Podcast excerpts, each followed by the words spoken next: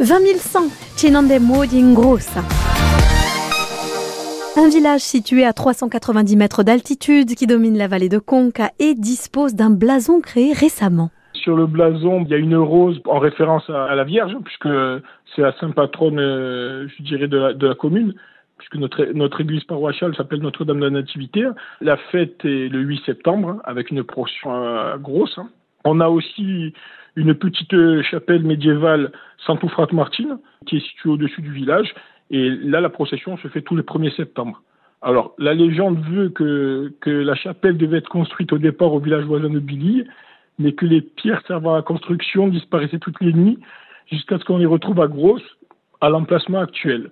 Alors, longtemps, on venait de loin en Corse pour informer les gens dépressifs ou dits fous. Ils étaient enchaînés dans la chapelle trois jours et trois nuits. Et apparemment, on redescendait guéri. Nous sommes avec le maire de Grosse, Mathias Constance, pour nous parler de sa commune.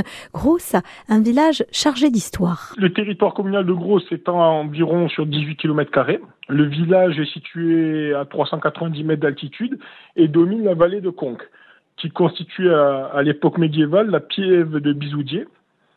Géographiquement, on est situé au sud-ouest de Propriano et à l'ouest de Sartène, qui sont des communes limitrophes à Grosse.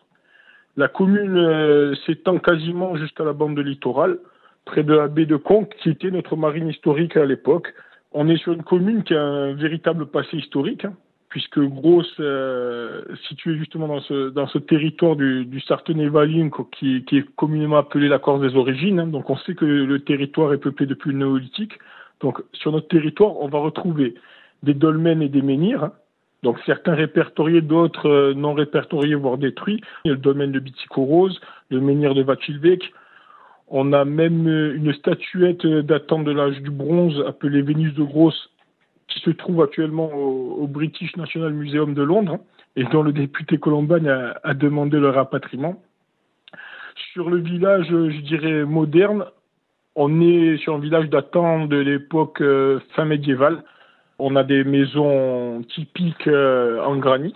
Sur la partie, je dirais, vallée de Conques, on a bien sûr l'église piévane, l'église de San Giovanni. C'est une église de style roman datant du douzième siècle. Elle reste euh, l'église piévane jusqu'au moment des raids barbaresques. Elle a été ravagée par les Turcs au seizième siècle. Ensuite, au dix-neuvième, elle a été transformée en habitation. Et il reste une petite partie encore, euh, une petite crypte euh, sacralisée. C'est à cette époque sûrement que les, les habitants ont fui vers les hauteurs pour fonder le Grosse actuel. Hein, voilà. Donc on est sur un emplacement euh, du fin seizième siècle. Dans ses chroniques médiévales, Giovanni della Grossa décrit la piève de Bisogène comme peuplée. On y comptait environ mille cinq cents feux, donc foyers. Hein. Donc c'est pour vous dire que les raids barbaresques ont vraiment anéanti une grande partie de la population. Ensuite, sur ce village moderne, on, on, il a été rebâti par des gens originaires essentiellement du Haut-Taravo, hein, comme dans quelques communes du Sartenais. Donc c'est surtout la commune de Ticavaux qui a contribué. On a trois familles principales dont les caveaux sont visibles dans l'église paroissiale de Notre-Dame de la Nativité, qui sont les Alphonse, les Codachon et les Thomages.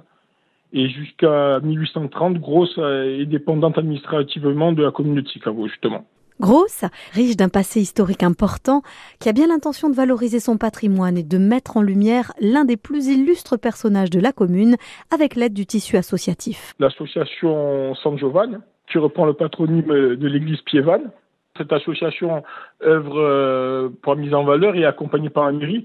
Or justement, on est en train de faire un travail sur la revalorisation des sentiers patrimoniaux, avec la C D C, comme ça se fait dans plusieurs communes dans le cadre du P T I P R. Et on associe à nos travaux cette association pour donner aussi un contenu un peu plus historique avec euh, des projets de pose de panneaux. Et il y a bien sûr euh, un projet de, de mise en valeur du personnage le plus illustre de la commune, hein, qui est le chroniqueur médiéval Giovanni della Grossa, qui a écrit les fameuses chroniques médiévales de l'histoire euh, corse. Et donc, on va initier un petit peu ce travail, je pense, en collaboration déjà avec l'association, et puis on sera sûrement aidé par la C D C.